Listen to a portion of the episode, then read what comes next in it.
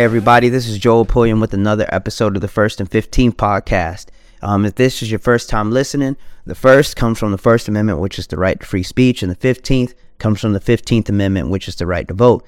And uh, we're just going to dive right into what we were going to talk about today, which is next year's election. It's not just the presidential election, but, you know, up and down the ballot.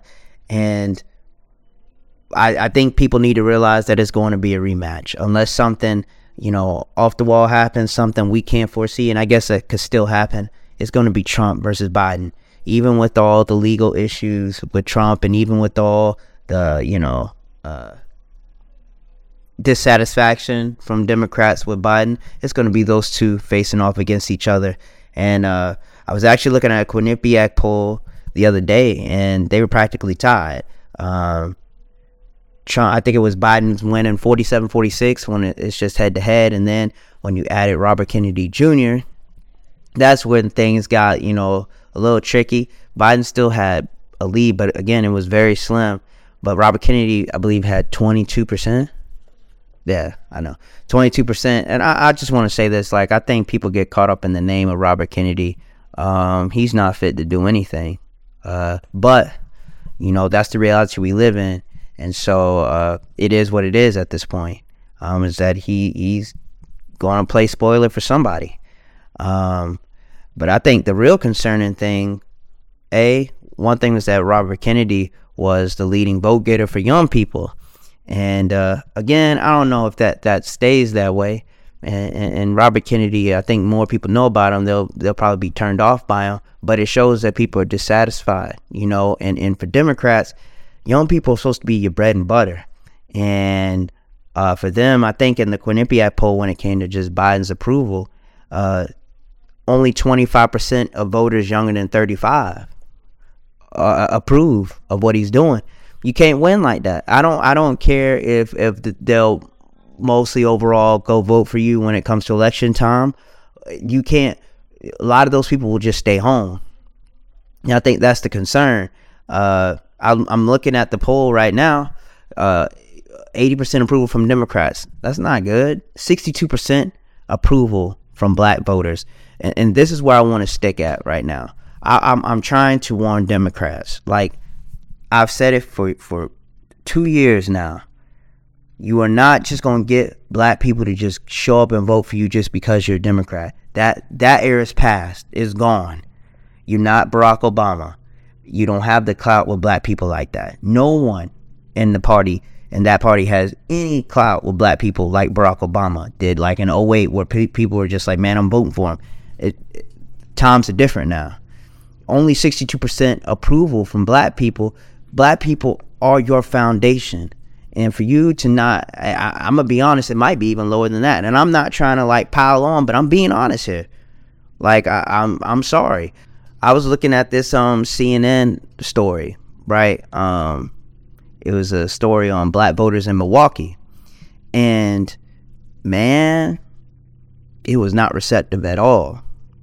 I mean, it. I mean, it was right there. You can watch it. Uh, they they they asked a guy who was actually like I think he was on a team that organized citizens, and even when they asked him like, "Hey, are you gonna vote for Trump or Biden? He was like, uh, and I'm like, golly, like, ah, dog, man, I, I don't know what you do with that. Um, even a guy who, uh, they asked another guy, and he said, well, if you, you know, if you go into the barbershops, if you go into these places, uh, there's just not a lot of enthusiasm, and that it's not that black people will go, you know, brother's not gonna like go vote for Trump like in big numbers or anything like that, but a lot of people will stay home you know, a, a, a lady who who was gung ho for Joe Biden. She was like, you know, four years later, she's wondering, okay, what what have we gotten out of it? And I think that's the that's the issue you have, right? It's just apathy. I mean, I'm gonna be honest, even myself. Well, I'm always a hopeful person, and I'm always go vote.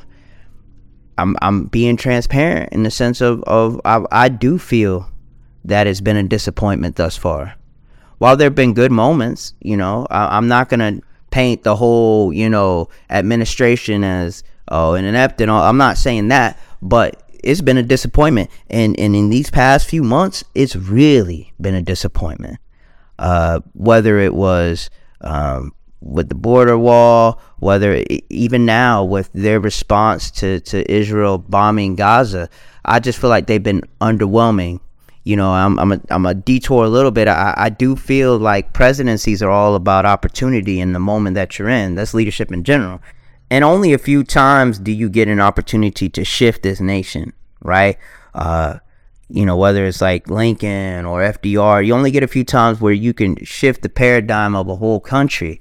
And I felt like these four years, while he didn't have the numbers, I thought Joe Biden could have changed just in tone.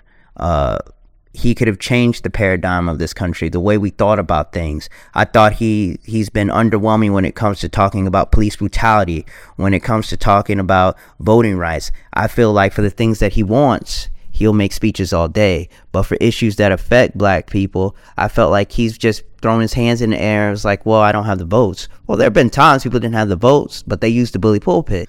For example, you know, the big example is LBJ, you know, Lyndon Johnson. After Kennedy's death, he makes a speech in front of Congress. Uh, you know, he says, you know, we shall overcome and all this. These things, what he what he does is that he tries to shift the national attention towards these issues, right?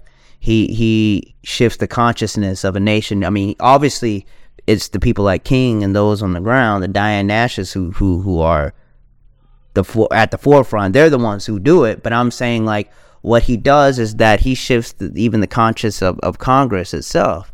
You know, Kennedy does it the night that Medgar Evers is assassinated, just a few hours before. Kennedy makes the speech on civil rights. It takes those things, but you have to be consistent with it. My thing with, with Joe Biden is that, okay, you said great stuff at the beginning, but you can't say, hey, we're going to change the world, George Floyd for George Floyd. And then for your State of the Union, you say, hey, we're going to fund police. And then just leave. I think they said something on George Floyd's 50th birthday a few weeks ago, and that was it. And they just left it alone. It doesn't work like that. It can't. Like black people are not dumb.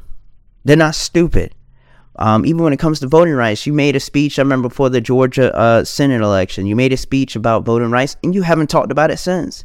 It's not about do you have the numbers. It's about your commitment to stuff. Black people, we can understand if you don't have the votes to get something done, but you never talk about it means it, it, it looks like you don't care about it. Abortion rights, you know, we rightfully march for that. We rightfully, you know, uh, raise our voices about that.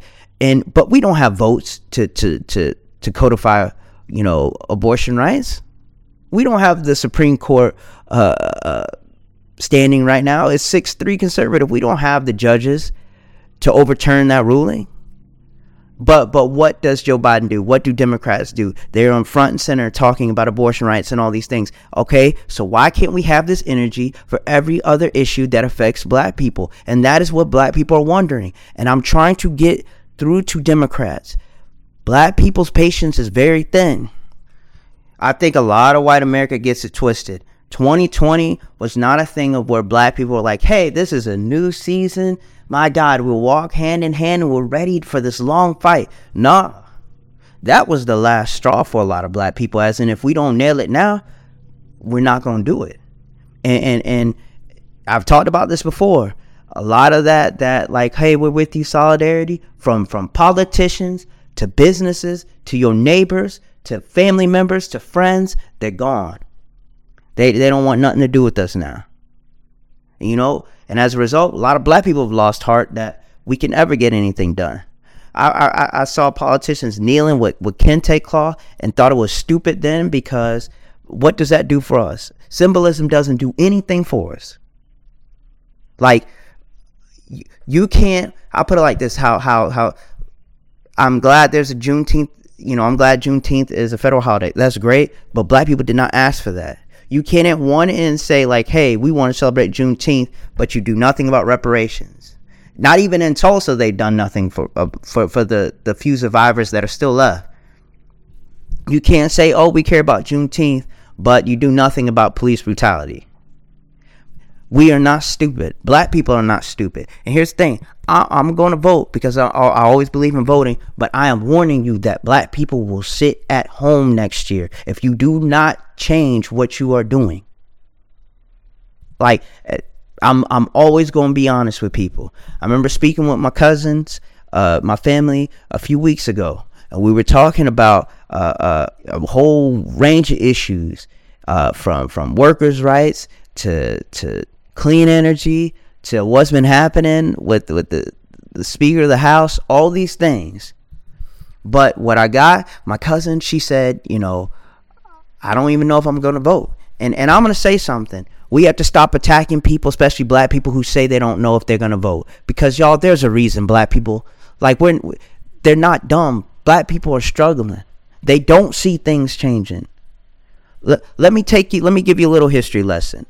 In in 1876, right, there was a presidential election. It was between uh, the Republican Rutherford B. Hayes and the Democrat Samuel Tilden. Now, you have to understand before this that Republicans uh, it's hard to believe they were on the good side of things, right? The, you know, the party of Lincoln and Ulysses Grant, and they had occupied the South. And during that time, you had Reconstruction, where free, newly freed black people they were able to to become Congress uh, men and, and, senators, and uh, they actually had power. Uh, but what happens during that election is that Samuel Tilden he actually has the plurality of votes. He doesn't have the, the, the amount that was needed, the majority, he has plurality, which means he had the most, but not the majority. So what happens is that there's like a congressional, like Congress has to make the decision of who gets the actual majority of votes because you know they got to make a decision. And so what happens is that you know Democrats they agreed to actually give up the election practically and give the electoral votes needed to Rutherford B. Hayes in exchange for the Republicans leaving the South and leaving any protection for black people. And it's it's called the Compromise of 1877. You can look it up, and it dooms black people in the South for for nearly hundred years, and it leads to Jim Crow. And so, from that moment on, black people are kind of like, okay, we can't trust anybody. Like Republicans seemed cool, but the moment that they wanted power, they were like, hey, in exchange for power, we'll we'll we'll stop protecting the black people. And so that carries look, that carries through bloodlines, that carries through generations, the the un just not trusting all the way political parties because what has America shown us for 400 years that they do not care about black people like that. And so you have to earn that trust from people. And I don't know Democrats think they are that they could just like, hey, we can use old tactics and not reach out to people and black people will just fall over and vote for us. It's not gonna work like that. Yeah, I'm gonna shock you. I'm gonna really shock you. I worked for Joe Biden's campaign. Yeah, I, I, worked for him in South Carolina. You know, we worked organizing. I mean, full time organizing for the campaign. So when I critique him, it, and the administration is not from a place of somebody who's always disliked Joe Biden or anything like that. That's not true at all. But I have been disappointed in these last uh, four years, and so um, I'm always I always believe in speaking out. You know, no matter who it is. And so in this case, I'm going to say that I'm going to say that I'm disappointed in the administration right now. I'll say it to his face. I'll say it to anybody. You have not done what is needed for black people, so you cannot expect black people to show up in droves for you. It is not going to work like that.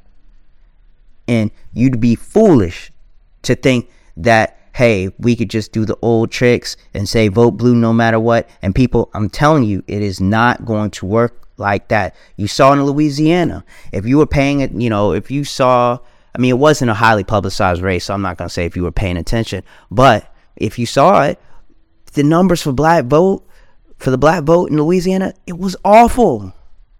It was not good. Like, it was very underwhelming to where I think the Republican won the district in like New Orleans. That's how little like black people really were engaged in that race and and that party the democratic party in louisiana how little influence they have within the community. And and that should be a warning sign of okay we might need to reassess how we're reaching out to black people because hey you're not going to win georgia you're not going to win michigan with detroit you're not going to win georgia with atlanta you're not going to win pennsylvania without philadelphia you're not going to win wisconsin without milwaukee and you need these states in order to win the election or that other guy will get another crack at this and he'll destroy everything you know i, I was even watching Roland Martin, and he's he talked about it. There has to be new strategies, like even outreaching to black men. Um, I'm gonna be honest, like with sisters, don't get me wrong, they haven't done enough for sisters either. But I'm saying you have a Ketanji Brown Jackson, you have surrogates, you have people. Obviously, you have Kamala Harris, you know, the vice president. So you have surrogates that can kind of engage black women. Who do you have for black men in that party? Like that really are tapped in and people really listen to. And I'm not trying to be mean. There has to just be a better effort to connect with people. If I went to a barbershop right now, there isn't that enthusiasm. It's not. I'm not saying that they'll vote for Trump because I don't believe that. Like the the potential is there, but you have to outreach to them. And that just doesn't include like, you know, HBCU surrogates or, you know, Divine Nine sorority and fraternity surrogates. I, I, I, the black experience isn't just that. It, it, it, isn't just those experiences, right? If, if we're not talking about, you know, the actual grassroots issues we care about, all the other stuff comes off as symbolic. And I hate when when when political parties narrow down the black experiences to like, hey, if we show them a step show, you know, that's good enough. And I'm not knocking sororities, fraternities. Like my whole family has people, you know, Phi Beta Sigma, you know, my great grandfather, Q Dog, all these. So I'm not knocking it. What I'm saying is that that is not the majority of black people aren't in those things. The majority of black people haven't gone to an HBCU. So you're missing out on a whole large group of black people when you just narrow it down to those things and, and you don't want to come off as pandering either. And it does not help some of the decisions that, that they've made these past few years. And I'm gonna be honest, it also doesn't help when when it comes to the economy. Black people really it's not like their plights have changed. It's not like the wealth gap hasn't gotten any closer since the late 60s. So like uh, I would tell the party and the administration like be careful when you're you're touting Bidenomics and the economy when everybody's not feeling that. Especially black people are not feeling it. They're not feeling that the economy is woo, it's working for us. What you do is that it, it turns into insulting people. You go look at stuff in the store when I go shopping, I'm like, oh man. Like I've struggled at points in the last four years. So I'm not looking at it like, oh, I'm I'm excited for Bidenomics. No. Now I'm gonna still vote because, you know, I care about humanity and all these things. But if you're gonna ask me, is the economy working for black people? No, it's not. You know, and, and I I was thinking about uh the conflict in Israel, right? And it, it it's kind of a microcosm talking about the administration's reaction. Uh or just a reflection of just the disappointment over the past four years.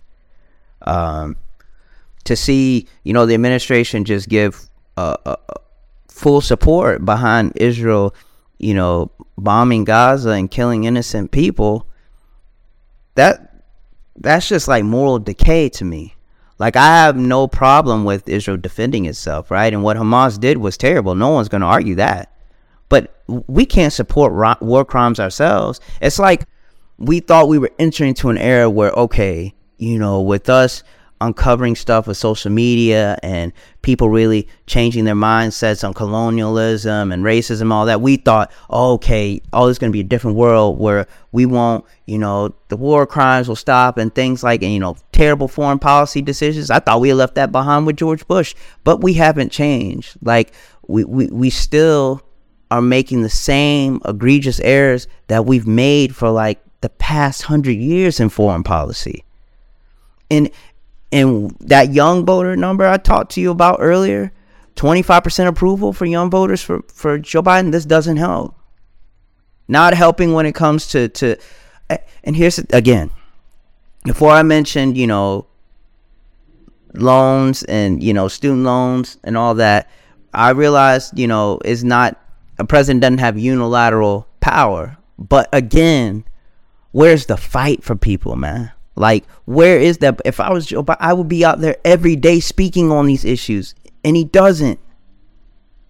And it's like the the potential is there. There are not a lot of people who go vote for Donald Trump, but they will stay home. Like I'm warning people, people's patience, especially black people, it is wearing thin. And I'm gonna say this when it comes to black people, and I, I might have talked about this before. but I always believe in honesty. I remember one time after the election, there was a Zoom call, and you know, okay, we're gonna go before this. You remember when when when they won, when when the Biden campaign won, and you know he came out there, I believe it was in Delaware, and he came out on the stage and said, "Black people, I owe you. You know, I you had my back, and now I have yours. We gonna hold you to that." And I remember a few weeks after he won, there was a Zoom call, and I think they leaked the audio. And he practically, when black people brought their grievances, he, he was like, you know, Joe Biden was like, well, you know, you guys are not the only people, you know, the only group that I have to. I'm like, wait, wait, whoa, whoa, whoa, whoa, whoa, whoa, whoa, whoa, whoa. And this not to take away from any other marginalized group or what they want, because a whole lot of groups need help in this country. But you said you had black people's back. Where is this energy now to where just a few weeks after you got what you wanted, it's like, okay, hey, y'all, because I'm a, it's, it's, it's honesty hour. Without us black workers on your campaign, you would not have won in South Carolina. And not, I ain't even saying like, like even more than me or any, like black volunteers, right? Uh, black voters showing up people who who who who put stuff down to help you, and then that's how you repay repay black people. This next year, you should be, and and, and not just because of of of of, of the political gains you get from supporting black people, but morally, after how we built this country and how we put you in office, the effort you have shown thus far towards black issues and the bully pulpit I can't even rock. I, I nah, it hasn't been enough. Again, I'll still if it if it's Biden Trump, it's not even a question. I'll vote for Joe Biden. But I am I'm gonna say it again. There are a lot of black people who have just given up on the system in general, and that's how people like Trump win. And, and, and so, I am I am calling on the Democratic Party to make an effort. Not and and you can't come every four years to get people to vote. That's done with. You have to make investments in communities. You have to send surrogates out and actually empower them to say something. Like, I just think it, the whole thing needs remodeling. I'm just being honest with you. I remember working voter protection in South Carolina, and they, you know, I, I, I remember one time I was like, hey, you know, we should make some messaging for black people. You know, just uh, just for our group individually, right? Because the history of South Carolina and black people, it ain't good. Especially when it comes to voter suppression. I remember getting from the top, like, hey, let's not do that. And me being like, wow, that's crazy. Like, how are you supposed to win if people don't feel like you're reaching out to them specifically? And, and so just stuff like that, I just hate about politics. I just hate it. And and and, and I, I feel like you reap what you sow if you don't that's just the law. And and what you can't do is that when people feel that you've kind of fallen back from them and you don't have their back anymore, they're not going to have your back. Those are just the rules. And I'm sorry, like right now, black people are just not feeling it. There's still time to change it, and I hope that he does change it. I hope the Democratic Party does change it because I do not want Donald Trump to get another four years. That would be awful for America. But I am warning again you need to change course of what you're doing. It is not working. A rule of thumb in politics, especially for incumbents, is that your base matters, right? When especially it's between two known entities. This is not like when Joe Biden was running against Trump. Trump was the known entity and, and Joe Biden wasn't. Now we have from I think the second time in, in history, uh, second or third time, we have two people who've been president running against each other. And so you're known. So that 47, 46 probably won't change. So what do you need? You need your base, black people. Your foundation, black people black women and black men. You need them. You need Latinos. You need young people. Can't win without young people. So I'm I'm looking at it. I'm like, if you think that like the working class white people are going to deliver you an election, numbers say that's just not probably that's not gonna happen. So you need your base. And the best thing to do with your base is, is not to, to tell them that everything's okay when it's not. It's not to gaslight them is to actually listen to them and make an effort to, you know, maybe change course.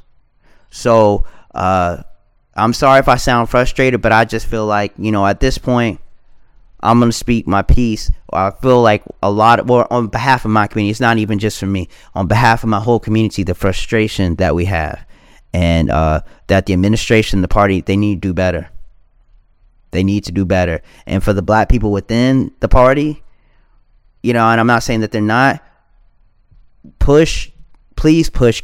If, if, if you're not, please push the administration and the party to do better when it comes to our community.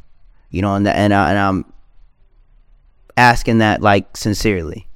Um, and so with that, I thank you for listening. Uh, I didn't. I'm not trying to, to to alarm people or anything like that. Well, I guess I am trying to alarm people. I'm not trying to be pessimistic, but I'm being realistic because that's the only way you know that you can make progress is understanding where you're at in the moment. Um, so with that, um, again, thank you for listening. If you want to talk, you know, you can follow me on social media, J O E L Joel, you know, underscore Pulliam on you know Twitter, Instagram, Threads. I don't thread as much, but Threads. Um, even uh, TikTok. Uh, I, I, told myself I never would, but you know TikTok's it's it's cool with getting a message out. Um, please subscribe to this podcast. We're trying to reach as many people as possible. Just trying to you know shift discourse. You know, uh, just change the way we see things. Um, and if I could do my small part, that's great. So please, you know, subscribe and share with people you think would would you know like to hear it. If you could share it with people in the Democratic Party, you know, uh, that'd be great too. Uh, and so with that being said, um, I'm gonna leave you with this. What I always say: there's nothing wrong with being upset because passion only means one thing: that you're still alive. God bless.